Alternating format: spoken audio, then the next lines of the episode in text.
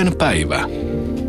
Te olette semmosia nimi-ihmisiä, nimimiehiä, niin että en rupea sen kuumemmin esittelemään. Lyhyesti käydään läpi vaan, että Toni Dannefeld, olet keskittynyt urallasi tämmöisiin ihmissuhdeasioihin ja taitoihin, kouluttanut, valmentanut, konsultoinut ihmisiä vuosikymmenet. Ja oliko niin, että 18 kirjaa on näistä töistä jo syntynyt? Nyt on 20. Ai 20 Kun on niitä täynnä. tulee, niitä tulee pari-kolme vuodessa, niin et ole pysynyt perässä. En. Elämänkaaripsykologia aika monelle tuttu ja sen minäkin oikeastaan sun kirjoista parhaiten Joo. tunnen. Se oli se ensimmäinen vuonna 90. Ja vieläkin jytisee. Ja vieläkin on myynnissä, täytyy ihan pieni ylpeys äänessä sanoa. Ja Juhani Laitala taas näytellyt vuosia kansallisteatterissa, toki muissakin komteatterista lähtien ja elokuvissa ja onhan nämä TV-sarjat pakko Jussi ottaa mukaan. Puhtaat valkeat lakanat, sydänten akatemia ja viimeisimpä tämä uusi päivä. Aivan. Että on tullut tahkoa väännettyä. No kyllä. Tässä vietiin juuri 40-vuotistaiteilijan juhlaa ja en ole nyt laskenut, mutta silloin kun vietiin 35-vuotistaiteilijan juhlaa, niin silloin rooleja oli 104. Että kuvittelisin, että niitä on ehkä noin 120, 125. Montako niistä on ollut miesroolia? Montako, näin päin, montako kertaa olet naista näytellyt? En ole näytellyt kertaakaan naista. ja toivottavasti ei tarvitsekaan. Ö, Lähtökohta tälle keskustelulle on tosiaankin se, että me puhutaan ihmissuhdetaidoista ja, ja ennen kaikkea miestä ja miesten tunteista. Me puhutaan tulevissa ohjelmissa enemmän ö, ehkä negatiivista tunteista ja aggressiivisuudesta. Ja tässä pyritään puhumaan semmoista, tai avaamaan semmoista tunnepuhetta, mikä liittyy sitten rakkauteen, parisuhteeseen. Ja jos sitten sa- saatu, satumme seksiäkin ohi menne lipasemaan, niin eihän se sen kummempaa. Käy, käydään sitäkin läpi. Mutta periaatteessa mennään, mennään semmoiseen suohon nyt sitten kaulaamme myöten heti kättelyssä, kun ajattelin, että tämä on niin kliseinen tämä suomalainen mies ei puhu eikä pussaa. Pitäisikö tämä niinku lähteä purkamaan tämmöistä ihan perinteistä käsitteestä? Jes, ja puretaan se nyt Niin. niin. heti kättelyssä. Eli mun suosikkiaiheitani on se, että, että tietysti löytyy hyvin, hyvin erilaisia miestyyppejä. Ja, ja löytyy se varmaan, joka ei puhu eikä pussaa niin paljon, sillä hänen mielestään nyt ei mitään suurta ole tapahtunut, niin ei tarvitse niin tehdä suurta numeroa asioista.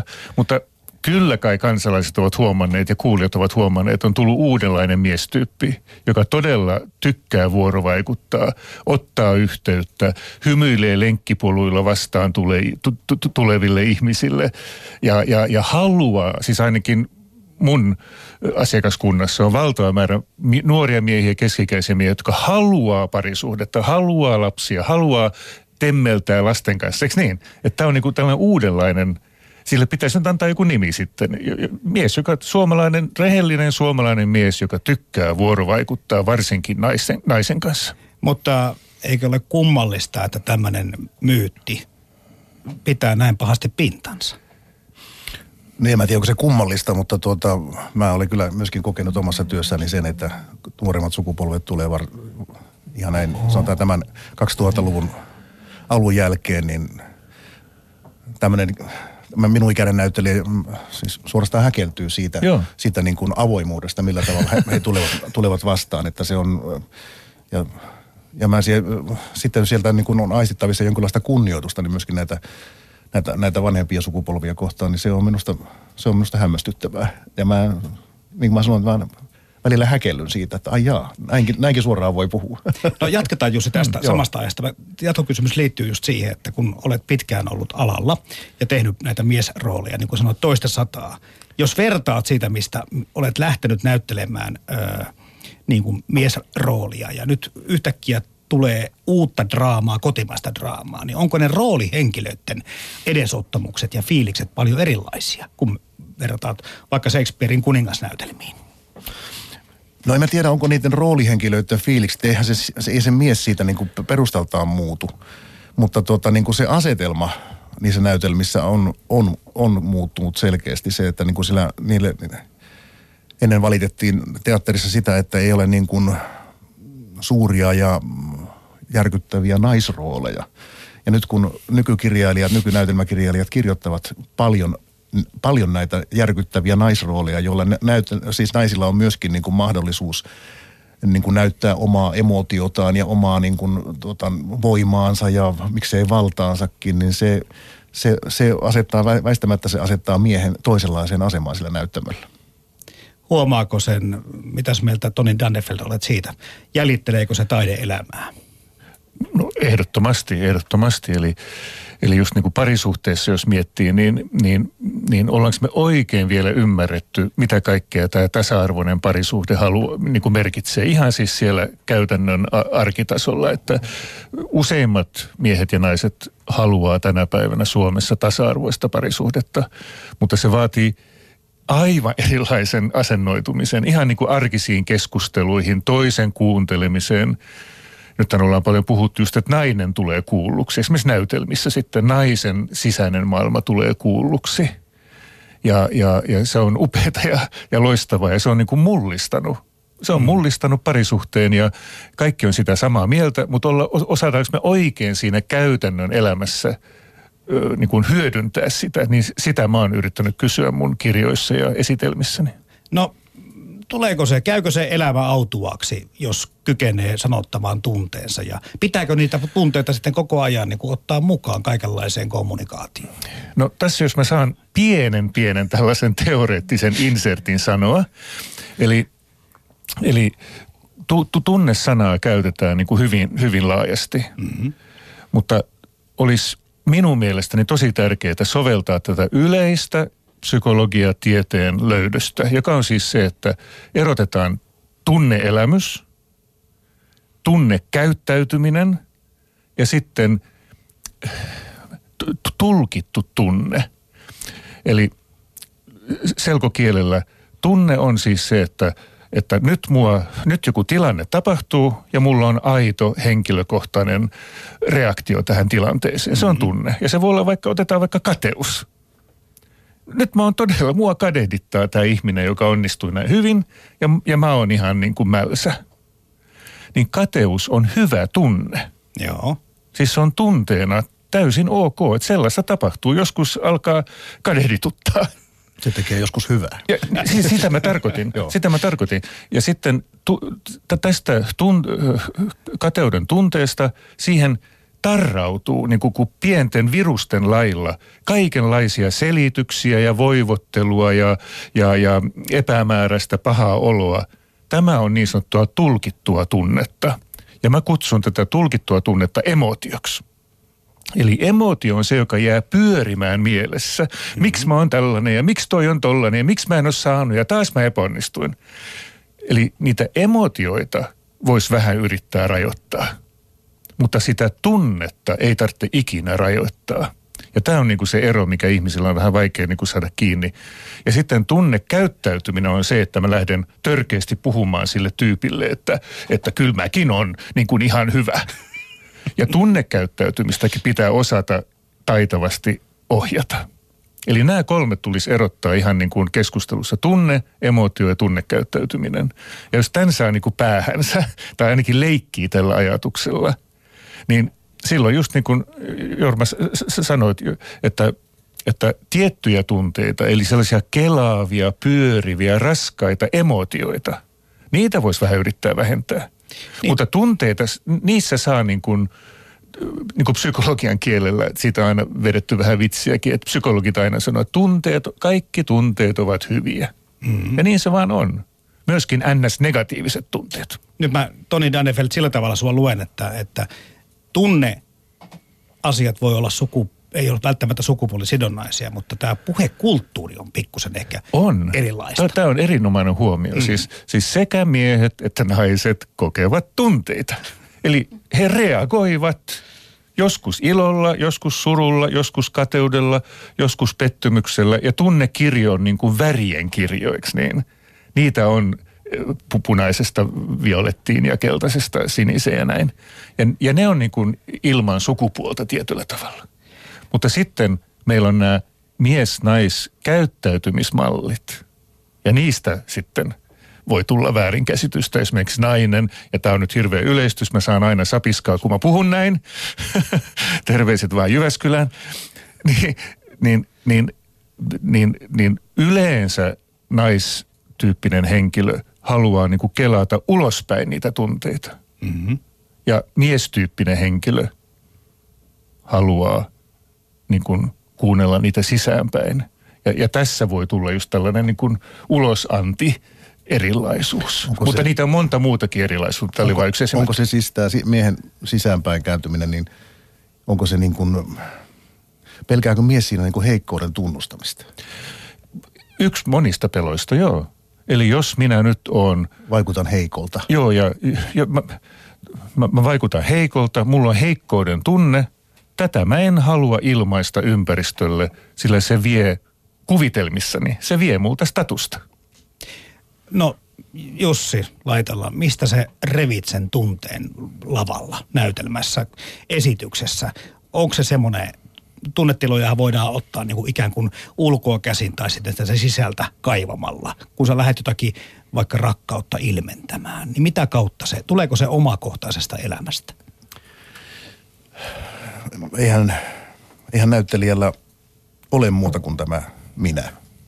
Ei, ei, ei ole mitään semmoista pakkia tuolla. Pakki, mitä. Pakkia, josta voi ottaa, että otanpa tuolta tuommoisen. Että kyllä se näyttelijän on lähdettävä mutta muita op, seuraamallahan oppii jotakin. Totta kai oppii, ja, mutta kyllä se, ne perustunteet tai tunteet haetaan omasta itsestä ja siitä tilanteesta sillä tavalla niin kuin minä itse, itse toimisin.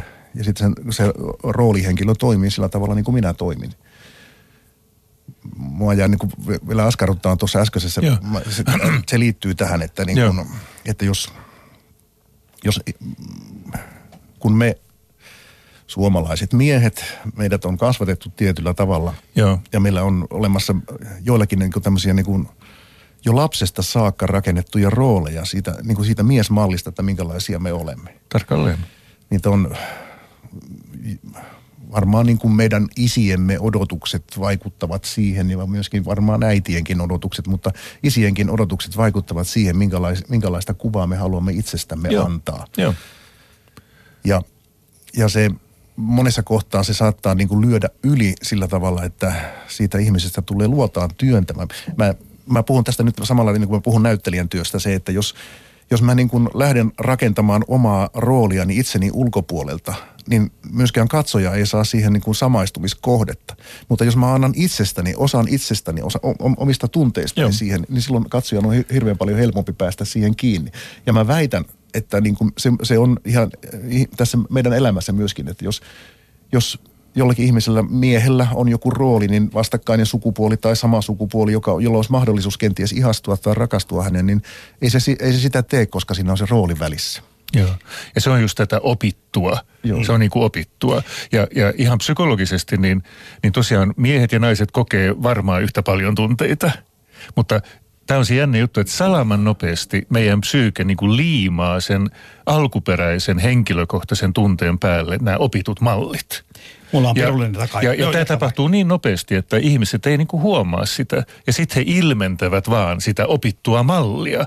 Ja siellä alla oleva alkuperäinen tunne jää piiloon, paitsi ehkä sitten näyttelyille, jotka ovat oppineet kaivamaan sen alkuperäisen tuntemuksen esiin. Ja yleensä se semmoinen näyttelijä, joka pystyy sen tekemään niin kuin, niin kuin oman emotionsa kautta, niin se, se, se, sen myöskin saa yleisöltä suurimman vastakaijun. Se herättää, se, sitä ihaillaan, että niin kuin minkä takia, sen takia, että hän on, niin kuin näyttelijä on paljastanut itsensä. Joo. Se, sitä, tietysti puhutaan siitä roolista, mutta hän on paljastanut itsensä. Ja se on, se on äärimmäisen arka ja herkkä tila sillä hetkellä, kun näyttelijä on paljas. Ja kun osaako, ihminen on paljas. Joo, osaako hän siirtää, tätä on yleistys, mutta osaako tämä näyttelijä sitten, joka on paljas lavalla, siirtää sen esimerkiksi parisuhteeseen? Vai meneekö hän sitten lukkoon siellä parisuhteessa? Sillä nyt nimenomaan nykyajan parisuhteessa halutaan, että olkaamme rehellisiä tunteille – pannaan nyt tähän keittiöpöydälle kaikki, mitä tunnetaan. Niin tämä mua on aina kiinnostanut kuulla, että näyttelijä, joka on noin paljas lavalla, niin uskaltaako hän olla paljas sitten kotona vaikkapa vaimon kanssa? Mä en, mä en osaa tätä niinku, en osaa yleistää, niin, mutta niin. mä puhun, vaan mä puhun vaan näin.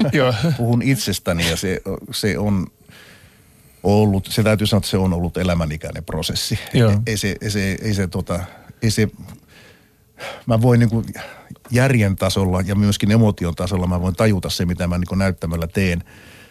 Mutta sitten kun mä kohtaan sen oikean elämän, niin ei se välttämättä, se ei välttämättä Tämä on jännä, toteudu tämä on jännä joo. Tämä on jännä. Mä, mulla on pirullinen taka-ajatus, miksi mä tuon tätä tähän mukaan, on se, että tota, jos jo, niin kuin arvelinkin se, että sä vastaat Juhani, että, että ne pitää kaivaa sisältä. Se tarkoittaa sitä, että silloin ne kaikki tunteet, mitä ihmisessä voi olla, koska ne kaikki on johonkin näytelmään kumminkin kirjoitettu.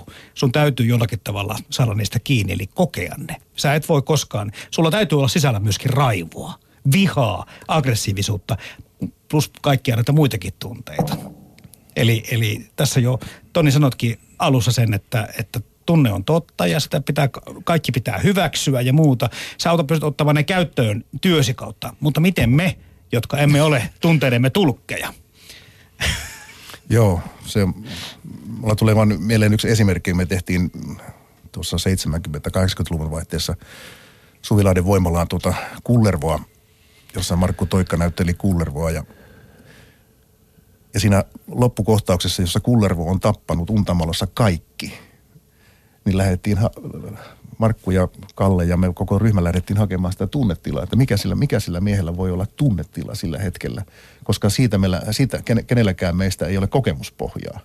Ja silloin pitää, hakea, silloin pitää tietysti hakea joku tunne, joka voisi olla vastaava. Ja me lähdettiin hakemaan sitä niin kuin hirvittävän krapulan kautta. Ja vaikutus oli oli, Oli vaikuttava. Oli vaikuttava, kyllä.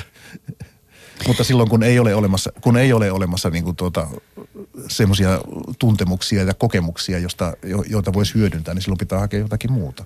Muistan itse yhdellä näyttelijätyön kurssilla, miten tota, ö, sanottiin, että paras tapa saada estot pois ennen kuin ruvetaan treenaamaan oikein niin kuin vahvoja tunteita lavalla, niin on joko se, että liikutaan itsemme rääkkiin tai sitten toinen vaihtoehto, että, että juodaan niin paljon, että sitten on niin kova krapula, että kaikki estot häviää. Mutta sillä kerralla otettiin liikunnalla. Joo. Mistä sitä voi tietää, että toinen rakastaa, jos ei sano sitä? Mä kärsin tästä vähän. Mm. Kuinka usein sun mies sanoo sulle, että se rakastaa sua? No ei kyllä kovin usein. Ehkä joskus humalassa heittäytyy vähän tunteelliseksi. No ei kyllä munkaan. Paitsi, että se on kyllä pohjalainen. Ja siellähän sanotaan, että jos on kerran alttarilla sen sanonut, niin se riittää. Että kyllä hän kertoo, jos se loppuu. Mä tykkään tosta, toi on niinku selvä peli. Mun mielestä rakkauden sanat on jotenkin ruusuja ja timanttejakin arvokkaampia. Ainakin melkein. Miesten tunti. Maanantaisin kello 11. Puheen päivä. Kirjailija, äh, kääntäjä Antti Nyleen on sanonut, että tunteista puhuttaessa on mahdotonta olla valehtelematta. Ja se tekee, se tekee tästä asiasta mun mielestä, jos niinku yrittää mies olla rehellinen itselleen, myöskin aika hankalan. Mä en ihan varma ole, mitä hän kaikkea tarkoittaa, mutta luulen, että, että meidän kumminkin tapamme parisuhteessa tai ihmissuhteessa on se, että emme tahallaan ala toista niin kuin, ö, kiusaamaan, vaan saatamme ehkä ottaa siihen ylisanoja mukaan. En tiedä. Mitä mieltä Tani Dannefeld tästä valehtelemisesta olet? Tai rehellisyydestä. Joo, joo. No tietysti just kun, kun meillä ei ole ollut tunneoppia lapsuudessamme, hyvin, hyvin, hyvin harvalla on ollut koulussa tai vanhempien kautta sellaista tasapainoista tunneoppia, vaan lapsi on oppinut siis ympäristön reaktiotyyleistä ja muokannut niistä sitten, sitten omansa. Että, että se on aikamoinen aikamoinen, sanotaanko 1980-luvulla alkoi tämä tunne, tunnejuttu, mistä nyt kaikki puhuu. Tunneäly tuli peliin mukaan ja, ja näin. Eli meillä on ollut hyvin ihmiskuntana hyvin, hyvin lyhyt aika treenata niin kuin tunteita ja niiden ilmaisua. Sillä ennen asiat hoidettiin halkipoikki pinoon ja arvovallalla ja statuksen kautta ja, ja, ja, ja näin. Että tämä koko mä, mä näen tilanteen niin kuin valtavana uutena niin kuin luomuksena, mikä on tapahtumassa meidän kulttuurissa, että, että, että, että tunneoppi on nykyään koulussa. Lukiolaiset viimeistään ehkä aikaisemminkin oppii vähän puhumaan tunteistaan ja oppii pitämään esitelmiä ja kaikkea näin. Että, että on niin valtava tällainen juhlallisesti sanottuna ihmiskunnan kehitysvaihe, missä me ollaan. Mm. Että kaikki minä mukaan luettuna hapuilemme sen kanssa. Vaikkapa nyt tämä viha, mistä äsken oli puhe. Siis myöskin viha on hyvä tunne.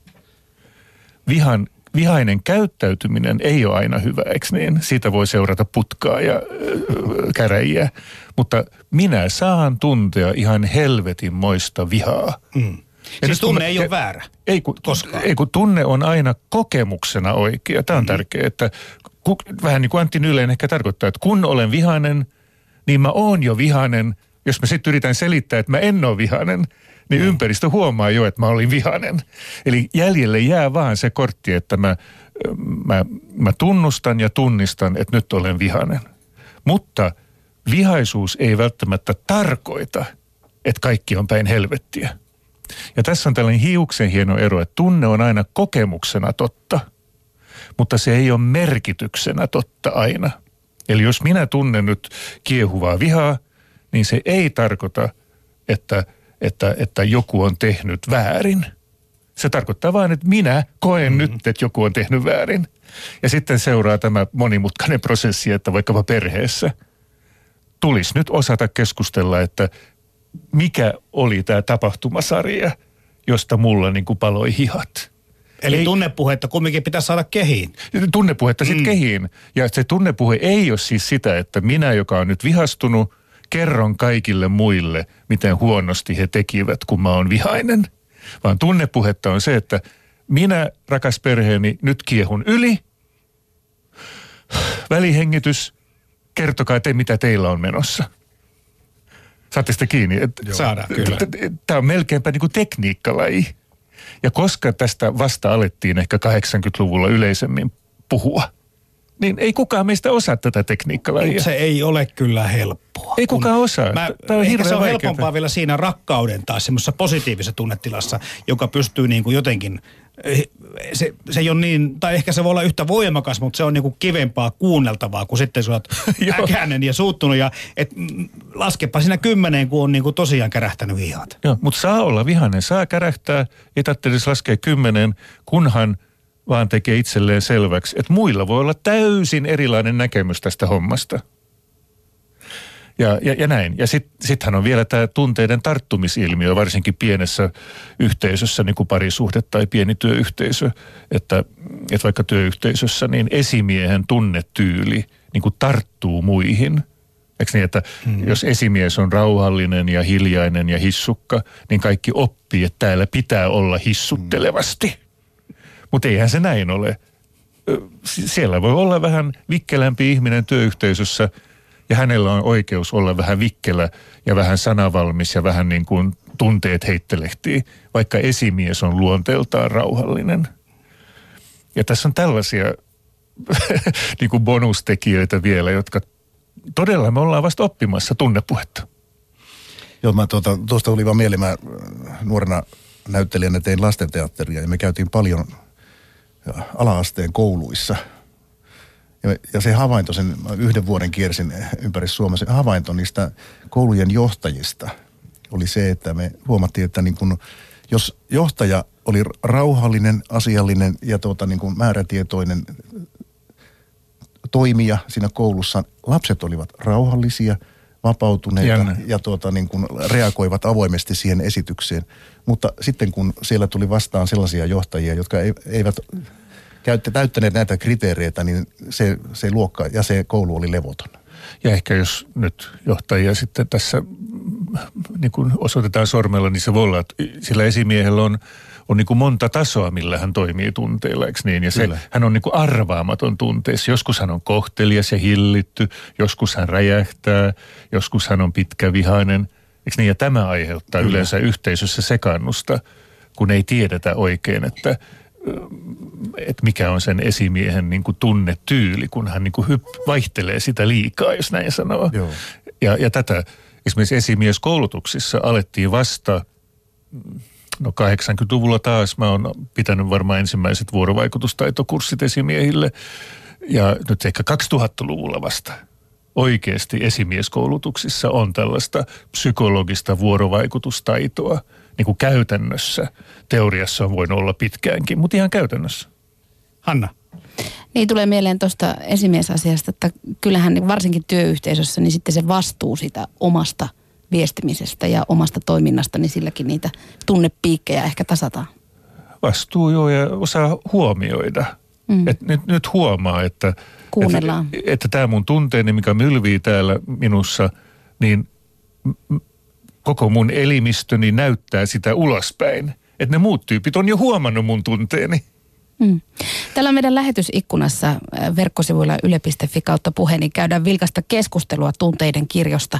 Täällä kommentoidaan muun muassa näin, että meillä hävetään paljon tunteita ja niiden ilmaisua ihan sukupuoleen katsomatta, mutta kenties se perinteinen mieskuva vielä pakottaa enemmän häpeämään omia tunteitaan tai ainakin painostaa olla näyttämättä niitä. Ja kyllä täällä vähän naisiakin syyllistetään. Niin, naiset on määrittäneet ne soveliat tunteet, joita voi tuntea ja joista voi puhua. Pehmomies puhuu rakkaudesta, mutta viha, pelko ja kateus ovat esimerkiksi tunteita, joista ei kerta kaikkiaan puhuta.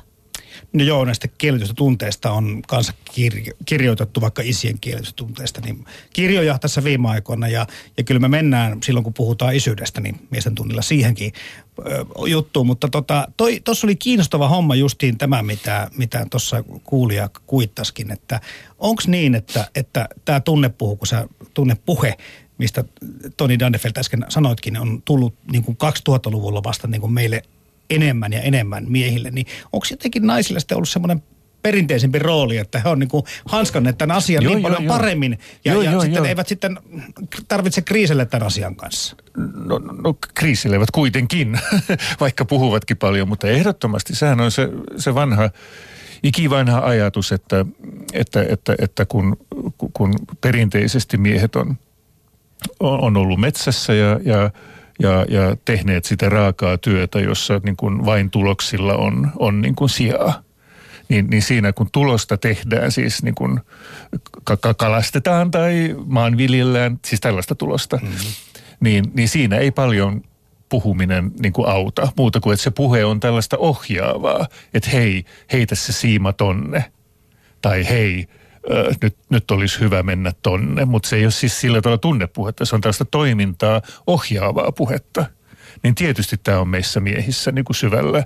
Ja naisilla taas yleistäen, niin, niin kun he ovat liikkuneet enemmän siinä kotipuolella, siis perinteisesti. Ja lapsia kasvattaa. Joo, ja perinteisesti, puhutaan perinteisestä niin kuin heimoyhteisöstä, niin, niin siinä tietysti – niin, niin, kuin, niin kuin luodaan sitä tunnesidettä ja, ja, ja, ja, ja huomataan, miten, miten voimakas joku päivän tunne muokkaa niin kuin omaa elämää. Sillä, sillä joo, se, se on niin kuin ollut meillä ikään kuin kasvatusgeeneissä, jos näin sanoo, on hyvin syvä erilainen tapa puhua tunteista. Ja tämä on nyt niin kuin pam murrettu auki. Miten paljon niin, mä tiedän, tunnehan on aina totta, se todettiin tuossa asiassa, mutta elämyksenä totta. Tämä on elämyksenä tärkeä, totta, se on niin kuin kyllä. Elämyksenä totta, mutta se ei ole merkityksenä välttämättä totta. Että vaikka mä oon miten, miten iloinen tahansa, niin se ei merkitse sitä, että kaikki muutkin pitää olla iloisia. No tähän sitten jatketaan tästä nyt sitten samalla tavalla. Jos sanotaan, että naiset on enemmän tunneihmisiä, miehet on järki-ihmisiä, tämmöinen perinteinen myytti tai on myytti tai ei, mutta päätöksenteko tehdäänkö me miehet niin kutsutusti enemmän järkipäätöksiä? Vai tarkoittaako se sitä, mitä tässä on käyty läpi, että me emme sillä tunne reaktiolla tee sitä päätöstä, vaan sitä jotenkin lähdetään soveltamaan tai pur- purkamaan auki. Että se voi perustua kyllä tunteeseen, mutta se on vaan niin kuin järkiperäistetty. No joo, se on toiminnallista. Niin. Eikö niin se, se niin kuin, niin kuin puhe on puhe viittaa ainakin johon toi, ei aina, mutta usein siis toimintaan ja tulokseen, joo. Ja naisten puhe yleistäen viittaa niin kuin vuorovaikutuksen tiivistämiseen tai vuorovaikutuksessa olevien ilmiöiden selventämiseen. Tämä on niin kuin se perinteinen. Mutta nyt kun koko homma on avattu, niin kuin u- pelilauta on ihan uusi, sillä, sillä meillä on tasa-arvoinen tasa-arvoinen tuota, yhteiskunta ja, ja, ja parisuhde, niin, niin, niin nyt myöskin mies ö, alkaa tunnustaa ja tunnistaa erilaisia tunteita. Miksi? Siksi, että mieskin haluaa vuorovaikutusta, eikö niin? Mieskin haluaa perheen yhteneväisyyttä. Ja, ja, ja, ja silloin hän ymmärtää, että, että siellä ei pärjää pelkästään toiminnallisella. Pitää olla toiminnallinen, mutta ei pelkästään. Juhani Laitala siis, silloin kun teatteria aloittiin tehdä, niin mies, miehet näytteli kaikki naistenkin roolit. Nyt mulla on sellainen tunne, että tänä päivänä teatteriala on tosi tasa-arvoinen paikka. Allekirjoitatko? Joo, kyllä mä sen allekirjoitan. Tässä on tapahtunut viimeisten vuosikymmenen aikana, sanotaan viimeisen, viimeisen 20 vuoden aikana tapahtunut se, että nimenomaan teatteriteksteissä on tapahtunut, on naisille kirjoitetaan enemmän mm-hmm. ja naisilla on, on suurempi auktoriteetti kuin ennen sillä, sillä nä- näyttämöllä. Mm. Mutta ei se mieskään sillä, sillä kadonnut ole. Ei. ei. No luuleeko että tasa-arvo on tullut ikään kuin sillä tavalla niin kuin jo, onko se tasa-arvoistunut liikaa? Käykö siinä niin, että toinen sukupuoli vähän jää? Jos ennen on jäänyt naiset varjoon näissä suurissa draamoissa tai muissa, niin käykö tässä nyt sitten vastaliikkeen perusteella samalla tavalla miehille? En mä, en mä usko, koska tuota, teatterihan on ja taidehan on yhteiskunnan, yhteiskunnan peili. Joo. Se heijastaa sitä, sitä todellisuutta, missä, missä yhteiskunta menee ja sitten parhaimmassa tapauksessa se voi mennä jopa vähän edelle, että antaa niin kuin niitä ja johonka hyvä taide pyrkiikin, se, se niin kuin pyrkii näyttämään, että mihinkä tämä kehitys on itse asiassa menossa. Perinteinen katsoja mm. saattaa Joo. joskus vähän niin kuin törmätä siihen, kun se sukupuolirooli esitetään teatterissa modernina. Olen huomannut monta kertaa tai kuunnellut sitten siellä katsojien palautteita siitä, että en tykännyt. En tykännyt. Ei ollut siis sitä, mitä odotin, eli sukupuoliroolit saattavat olla niin, odotukset niin vahvoja teatterikatsojia. Vaikka munkin mielestä se idea on, jos menee niin, että se ilmentää sitä elämää ja teatteri on edelläkävijä. Kyllä. Ja jos mä saan tehdä pienen ennustuksen tässä. Myöskin muu taide. Ei, ei, ei, ei pelkästään niin, kyllä. Jo. Eli pieni ennustus. Mä ennustan, että kohta tulee ja varmaan nyt joku nainen tai mies just nyt väsää niin kuin uudenlaisia näytelmiä, missä mies esitetään uudenlaisessa valossa. Jos mä saan tarkentaa, mitä mä tarkoitan. Että jos katsoo nyt vaikkapa, äh, vaikkapa tällaisia TV-sarjoja, mitkä pyörii televisiossa, lähinnä komediallisia, miksei seikkailullisiakin, niin niin mä oon aina ottanut Friendit niin kuin esimerkkinä, vaikka se nyt on jo vanha, mutta kuitenkin Friendit vähän niin kuin viittaa tähän nykyyhteiskuntaan, niin siellä ne on ihan sellainen niin kuin tyhmä mies, se yksi yksi Joey, eikö niin? Mm. Hän on vähän niin kuin puusta pudonnut kyllä. ja vähän sellainen apina mies, että hän tykkää ruuasta ja seksistä ja eikä niin hirveästi jaksa keskustella. Ja sitten siellä on, on tota, tota Chandler, joka yrittää koko ajan olla naisten mieliksi ja vaimonsa mieliksi ja siitä tulee sitten sitä huumoria. Ja sitten siellä on oikein meidän pehmomies tämä kolmas, kuka Ross. Ross. Rosseks, niin, joka yrittää olla kiltti ja hyvä ja, ja hänessä ei ole niinku yhtään luolamiestä eikä näin. Niin nämä on tosi hyviä kuvia, mutta nyt ikään kuin puuttuu vielä yksi. Ja sitä, tätä, tätä mä tässä nyt ennustan. Eli puuttuu sellainen mies, joka pärjää elämässään, jolla, jolla niin kuin, joka, joka, joka toimii hyvin naisten kanssa, joka ei ole kuitenkaan niin kuin luolamies – aggressiivinen ja piittaamaton ja ei ole kuitenkaan niin kuin ylipehmo.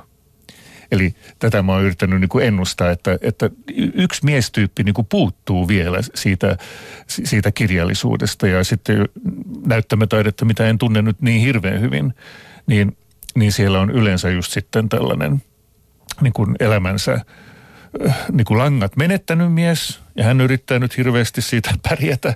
Tai sitten se on niin kuin se kovismies, joka taistelee ja puolustaa ja, ja, ja, ja hoitaa niin kuin hommat suvereenisesti. Että tätä mä vähän ennustan ja itse asiassa on itsekin kirjoittanut yhden näytelmän.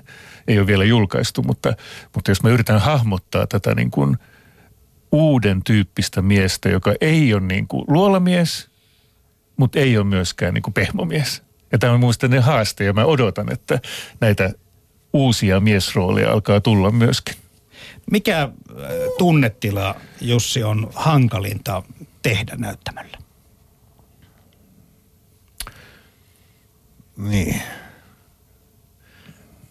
En mä tiedä, en mä, osaa, en mä osaa siihen vastata sillä tavalla. Onko olemassa yleistä semmoista Ei. linjaa, että, että näyttelijät jotkut, niin kun, että tekee töitä jonkun tietyn tunteen kanssa enemmän kuin jonkun muun? Vai onko se niin, kuin niin Se on tietysti on, on vaikeaa, jos tämmöisiä ääritunteita niin kuin raivo Ja miksei myöskin rakkaus tai, tai viha, koska tuota, mä luulen, että mä en ole koskaan elämässäni vihannut ketään tai mitään. Ja mä joskus opettaessani tuota, kysyinkin oppilailta, että onko teillä, onko täällä joku, joka, joka tuntee niin kuin jatkuvaa vihaa jotakin kohtaan? Koska me haettiin tämmöisiä ääritunteita siinä Joo. harjoituksessa. Ja sieltä löytyi sitten yksi, yksi oppilas. Ja tuota, hän sitten sanoi, että hän vihaa tiettyä kansanryhmää. Aha, hän oli virolainen jo. ja hän sanoi, että minä vihaan venäläisiä. Joo. Ja mä, olin, mä tunsin itseni niin kuin siinä opettajana, mä olin hyvin häkeltynyt, koska mä en osannut odottaa, että on olemassa se, että, se, että semmoista niin kuin vihaa on olemassa.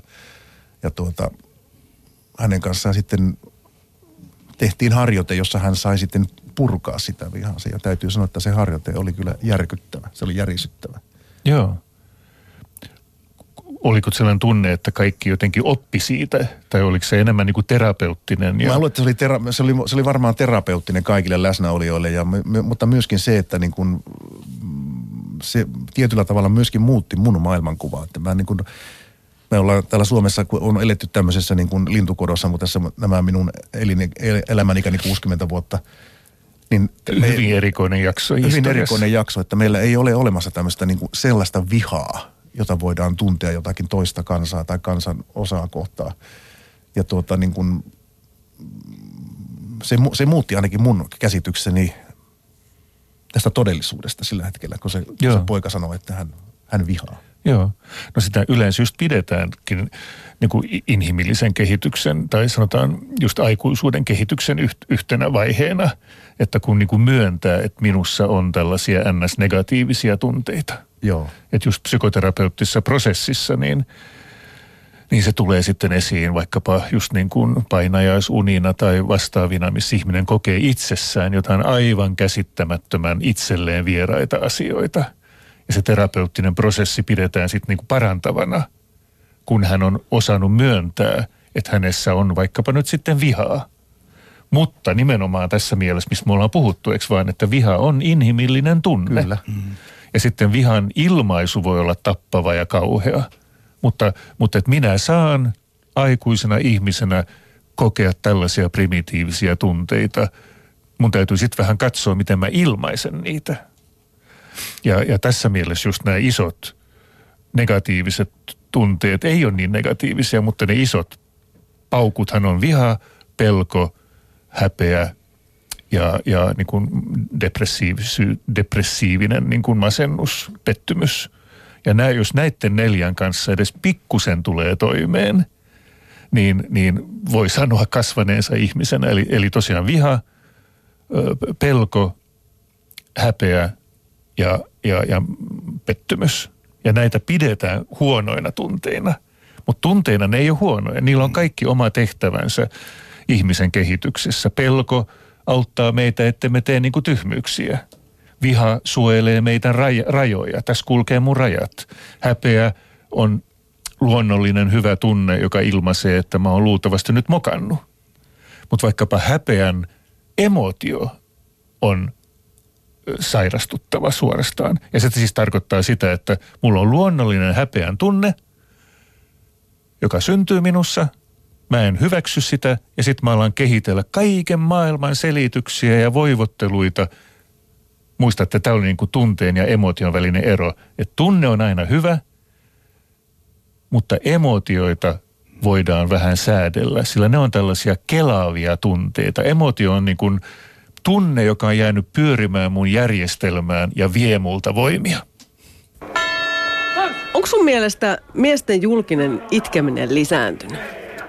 Kun telkkariohjelmissakin vetistellään, jos joku toinen artisti esittää sun biisi ja toinen itkee sitten taas, kun kiekkoura päättyy. Et mä en kyllä ihan oikeasti tajua, tämä on aika lällyä. Niin, no musta se on oikeastaan aika sulosta. Mä en tajua joidenkin naisten ja miesten asennetta, että miehet ei itke. Ja muutenkin, eihän se mies voi sille herkkyydelle mitään, eikä tarvi voida. Ihanaahan se vaan on. Mä en ole siis koskaan nähnyt mun miehen itkevän. Sitä ei kuule liikuta häät eikä hautajaiset joku romanttinen elokuva tulee telkkarista, niin se vaan hekottelee pilkallisesti. Kuule, eikä hän vaan peitä tunteitaan, koska ei niin saisi tehdä. Siitä tulee ihan huono mieli ja pää kipeäksi. Itke, niin pysyt terveenä, niin sanoo lääkärikin. Miesten tunti. Maanantaisin kello 11. Puheen päivä. Näin se vaan menee. Nyt sitä sitten itketään niin, että sitä TV-kamerat oikein vaatimalla vaativat. Ja aina kun mies pillahtaa tai valuttaa kyyneleen, niin se kyllä noteerataan. Ja se on sitten iltapäivälehdissä joka paikassa. Tästä itkemisestä, mä en tiedä liittyykö tämä Toni Dandefeld siihen pehmoiluun pelkästään. Vai mikä tässä on, että nyt, nyt niin kuin haetaan tällaisia reaktioita ja sitten se, ne näytetään meille.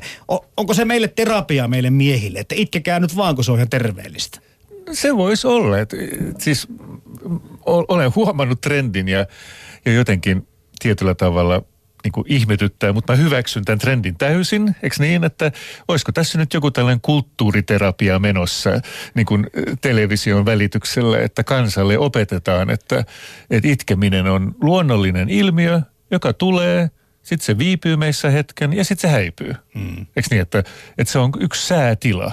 Että hyväksykäämme kaikki säätilat, hyväksykäämme myöskin itku, joka tulee, valtaa meidät. Mutta sitten jos se itku jää pyörimään ja pyörimään ja pyörimään ja pyörimään, niin se on mun mielestä vähän, se on nyt sitä sitten emotionaalista itkua, jossa niin kuin kalastetaan pisteitä tai näin. No Juhani Laitela, onko itku vaikea tehdä näyttämällä? Ei se ole, ei se ole vaikeaa. Jos kun, kun se näyt, sen näytelmän tilanne vaatii sen ja kun haetaan niin kuin sitä tunnetilaa, jonka, jonka se ihminen mahdollisesti voi tuntea, niin kyllä se ihminen siinä kohti se, se itkee. Vaikka ennen vanhaan sanottiin, että niin kun ei ole tarkoitus, että näyttelijä itkee, tarkoitus, että yleisö itkee. että se, se itku, itku on keinona, se on hirveän nopeasti käytetty, että ei sit, sitä ei kyllä niin kuin, että ei kannata rakentaa rooliaan sen varaan, että se itkee koko ajan, koska se alkaa kyllästyttää yleisöä, ei, se, ei, se, mm. ei sitäkään viiti katsoa.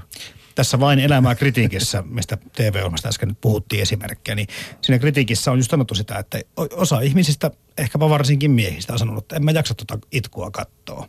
Musta se on ihan luonnollista myöskin sanoa, että en mä jaksa. Siis Joo. kai se on luonnollista itkeäkin, totta kai, mutta, mutta se, että onko sitä pakko niin kuin No Jää sit, vatvomaan. Niin, sitten tullaan tähän tunteiden pakkosyöttöön, eikö niin? Että et, et jossain kohtaa olisi kiva, että olisi vähän actioniakin TV-ssä, eikä...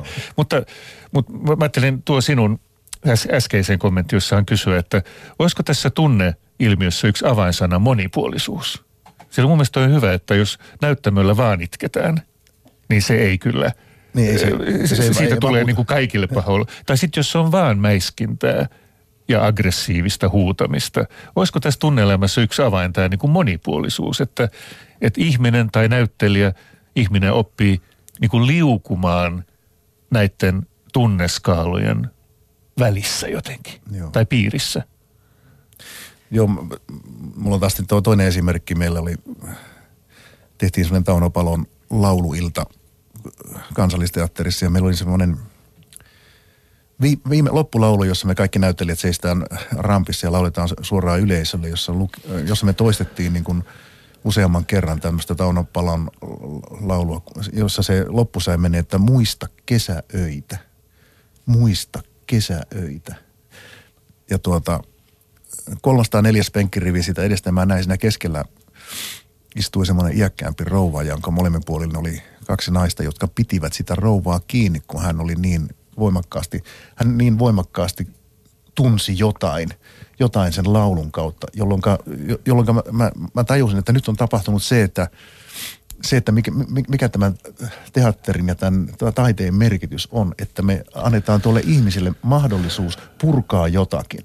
Ja me, ei meillä kellään ole mitään ymmärrystä siitä eikä tietoa siitä, että minkä takia hän reagoi siihen lauluun sillä tavalla. Mutta niin kuin, jos, kun teatterissa tai elokuvassa tai televisiossa esitetään, esitetään tunteita monipu- monipuolisesti, yeah. niin se, se, se mitä, mikä se katsojan reaktio, niin se ei välttämättä ole se, mikä me se haluamme olemana. Se voi olla joku ihan mm-hmm. muu, koska katsoja peilaa sitä oman kokemuksensa kautta. Yeah. Ennakoimattomuus. Enno, ennakoimattomuus, kyllä, joo. joo. Ja mä ajattelin taas, jos tämän siirtää parisuhteeseen – sinne päin nyt mennään. Joo, niin, niin, niin tosiaan tämän päivän parisuhde, silloin kun tosiaan molemmat on töissä ja on niin sanottu moderni parisuhteeksi, niin, joka rakentuu tasa-arvoon toisen kunnioittamiseen ja kuuntelemiseen ja näin, niin, niin kyllä se taitaa olla se, että siinä on myöskin tämä tunteiden ennakoimattomuus, että, että vaikka meillä nyt on ollut viikkokaupalla mennyt hyvin, niin minun täytyy, sekä miehen, miehen että naisen täytyy tietyllä tavalla olla valmis siihen, että tänään tuo ihminen kokee näin. Eli, eli vaikka ulkoisesti on hyvin, meillä on autoja, taloja näin, niin silti tämä ihminen voi kokea vaikkapa surua. Ja nyt sitten minun modernin parisuudekumppanin tulisi osata olla hereillä, eikö niin? Että vaikka minä, minä olen iloinen tänään, niin, ja mä oletin, että mun parisuudekumppani on iloinen, sillä meillä on kaikki niin hyvin, niin silti hän voi olla surullinen. Ja nyt sitten tätä, tämän niin kuin huomioon ottamista. Ja tätä ei ikinä ole tarvittu ennen ottaa huomioon parisuhteissa. Siis ei ikinä ole ollut aikaa tällaisiin niin kuin muuttuvien tunnen nyanssien huomioon ottamiseen. Ollaanko me liikaa nyt niin kuin keskenämme? siis onko nämä perheet, niin kuin, pitäisikö tässä tehdä enemmän, ruveta miehen tekemään pikkusen pitempää päivää taas ja, ja jotakin pitäisikö ulkoistaa asioita, koska tuntuu, että tämä perhe keskittyy, mehän eletään tosi vahvasti ydinperheaikaa. Siis ikinä ennen ei ydin, ydinperheen jäsenet ole tavannut toisensa niin paljon kuin nykyään. Ja siitä tulee tämä, vaikeuksia. Joo, ja tämä on vähän paradoksaalista. Yleensä sanotaan, että ei me ehditä tavata, että meillä on niin paljon tekemistä ja näin. Mutta silti väitän, että ennen vanhaan ei sitä istuttu keittiöpöydän äärelle ja kysytty, että kulta, että mitä sä tänään oot kokenut ja kerro vähän tänään töistä ja näin. Ei tällaista ikinä ole tehty, niin kuin meidän tietääksemme näin laajalla skaalalla. Ja mä en näe tietä enää taaksepäin, että vaan nyt, nyt niin kuin tie eteenpäin – että nyt treenataan nyt niitä vuorovaikutustaitoja. Niin ja jotenkin tuntuisi, että, että jos niin kuin hyvä tiimi, vaikka nyt puhutaan parisuhteessa, miehen ja naisen välistä parisuhteesta, niin, niin sinnehän pitäisi pystyä hyödyntämään niin kuin molempien erilaisuutta. Eihän se ole hyvä tiimi, että kaksi samaa pannaan yhteen. Et, et jotenkin tuntuu, että tässä niin tämä biologia pikkuhiljaa unohtuu ja, ja tämä tasa-arvo nousee semmoiseen tilanteeseen, kun ollaan kotona, tehdään yhtä pitkää työpäivää. Kaikki, kaikki tehdään no. samat asiat koko ajan. Mutta saadaan olla erilaisia. Tämähän on nyt tällainen perusaforismi vaan, että, että ollaan sataprosenttisesti tasa-arvoisia, mutta ollaan ehkä erilaisia. Että tasa-arvoisuus ei tarkoita samankaltaisuutta. Tämähän on tällainen perusjuttu, eikö niin? Mm, kyllä. Että tasa-arvo ei tarkoita, että me ollaan samanlaisia. Tasa-arvo vaan tarkoittaa, että, että meillä on niin kuin molemmilla oikeus, niin kuin oikeudet ja velvollisuudet ja vastuut ja vapaudet samanlaisia. Mutta me ollaan luonteeltamme ehkä erilaisia. Me ehkä ollaan miehenä naisena vähän erilaisia. Että erilaisuus ei niin kuin poistu tasa-arvon myötä. Tässä on joku ihme sekaannus ollut niin tasa-arvotilanne on kyllä se, se kaipaisi, niin kuin tässä on aikaisemminkin puhuttu näiden vieraiden kanssa, niin vähän päivittämistä, koska se tuntuu tarkoittavan monta kertaa vaan, tai ainakin perinteisesti enemmän naisten aseman parantamista. Ja nyt ei tähän tasapäistämishommaan tarkoitus ollut enemmän mennä, mutta miten vähän tätä parasuudet, par, parisuudetta, minä sanon paradoksia, sama asia varmaan, mutta tämä rakkaus ja rakkauspuhe, on, onko se nyt jotenkin semmoinen asia, että se vaikka me olemme nyt kuulevia ja tuntevia yksilöitä nykypäivänä tässä jo, kuten Toni Dannefield sanoi, mutta mitäs Juhani Laitala olet mieltä, että onko rakkauden tunnustus? Mua vaivaa semmoinen, että, että mies vie automaattisesti kukkia ja suklaata, jos se kalenterissa lukee. Mm. Musta se on niin kuin, musta se ei ole niin kuin, ö, todellista. Se on jotain, jotain ihan muuta, jolla peitetään semmoista tyhjyyttä tai jotakin. Miten me voitaisiin niin tuoda se suklaasta viisi? Ei ne ihan hyviä ne kukaan toi, mä sanon ollenkaan, mutta se, jos se ainut tunnereaktio on se no, osoittaminen. Mä, kyllä mä niinku olen sitä, minä olen sitä mieltä, tai näiden, näiden yli 40 avioliittovuoden jälkeen, niin mä olen sitä mieltä, että se, se hellyys ja se rakkaus, niin se on kyllä hyvä pitää myöskin verbaalisena että vaikka se joskus saattaa tuntua, että tässä nyt toistetaan tätä samaa asiaa, niin kyllä se niin kuin on hyvä olla myöskin, niin kuin, myöskin ääneen sanottuna. Että vaikka se seksielämä ja tuota, niin kuin se saattaa toimia vaikka kuinka hyvin, mutta siitä huolimatta tarvitaan vielä se, että, että niin kuin sanon sinulle, että rakastan sinua. Mm. Onko vaikea sanoa? Ei se, minulla ei ole, tuota niin kuin, ei, se, ei se ei todellakaan ole vaikeaa, mutta tuota niin kuin, sen mä olen ihan vakuuttunut siitä, että sen parisuhteen ja sen, sen kehittymisen kannalta, koska eihän se 40 avioliittovuoden jälkeen se rakkaus ei ole sama kuin mitä se oli silloin, kun rakastuin. Joo, joo. Vaan siinä on, siinä on tapahtunut kehitystä ja siinä on tapahtunut tämmöistä niin kuin yhteen kasvamista, vaikka se onkin, niin kuin, mutta joka tapauksessa niin kuin, ei se ilman sitä niin kuin jatkuvaa hu, huolenpitoa siitä parisuhteesta, niin ei se olisi toteutunut. Olen, olen sitä mieltä. Niin se, se on tämä, että kaikki elävä parisuhde on parhaimmillaan elävä.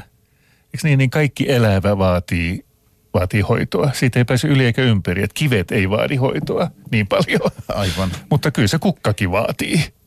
Ja, ja parisuhde, nyt jos halutaan pitää elävänä, niin ei, ei voi muuta kuin, että sitä pitää sitten ravita ja, ja antaa, antaa vettä ja antaa sanoja ja antaa kosketusta. Että ehkä siinä on jonkinlainen uudistumisen paikka, että vieläkö ihmiset ajattelee, että, että, että se niin kuin parisuhde on joku paketti, joka ei niin kuin kasva ja haaraudu elämän aikana.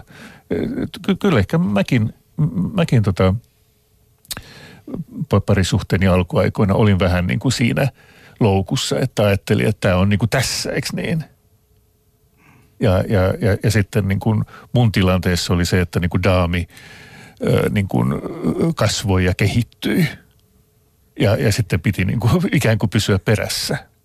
Että se on niin kuin kasvava, elävä niin, ei tehdä sitä pitkästä parisuudesta pelkästään itseisarvoa, mutta, mutta semmoinen perinnehän meillä on, tämmöinen niin kuin romanttisen rakkauden avioliitto.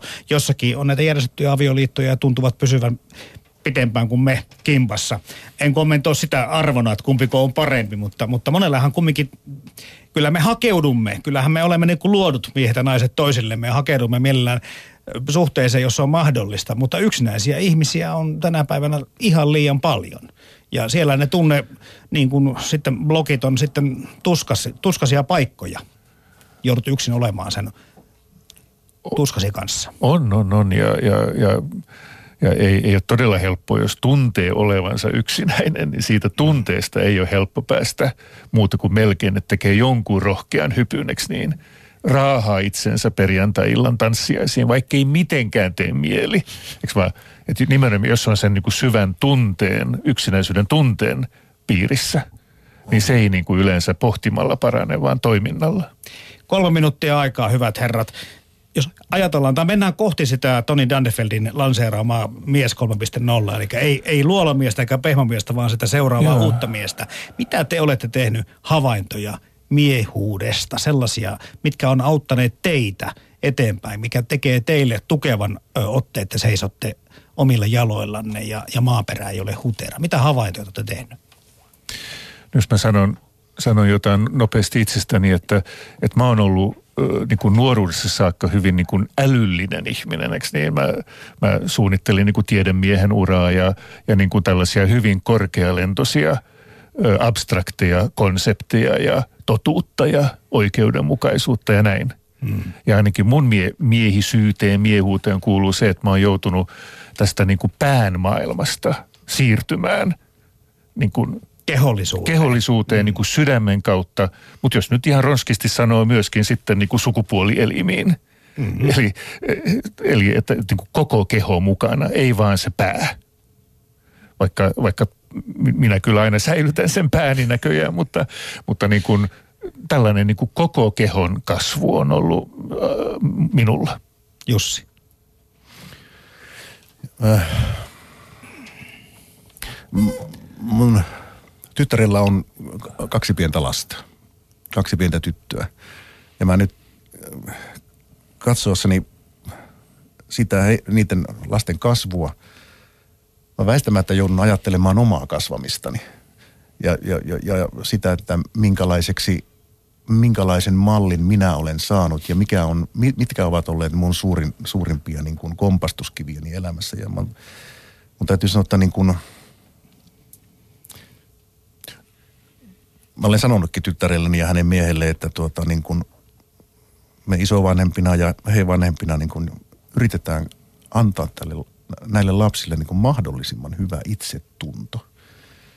Koska se itsetunnottomuus, jos ihmisillä, jos ihminen lähtee ikään kuin altavastaajana tai jotenkin, jos, jos, jos sillä ei, ei sitä ole, niin tuota se, se tietää niin kuin –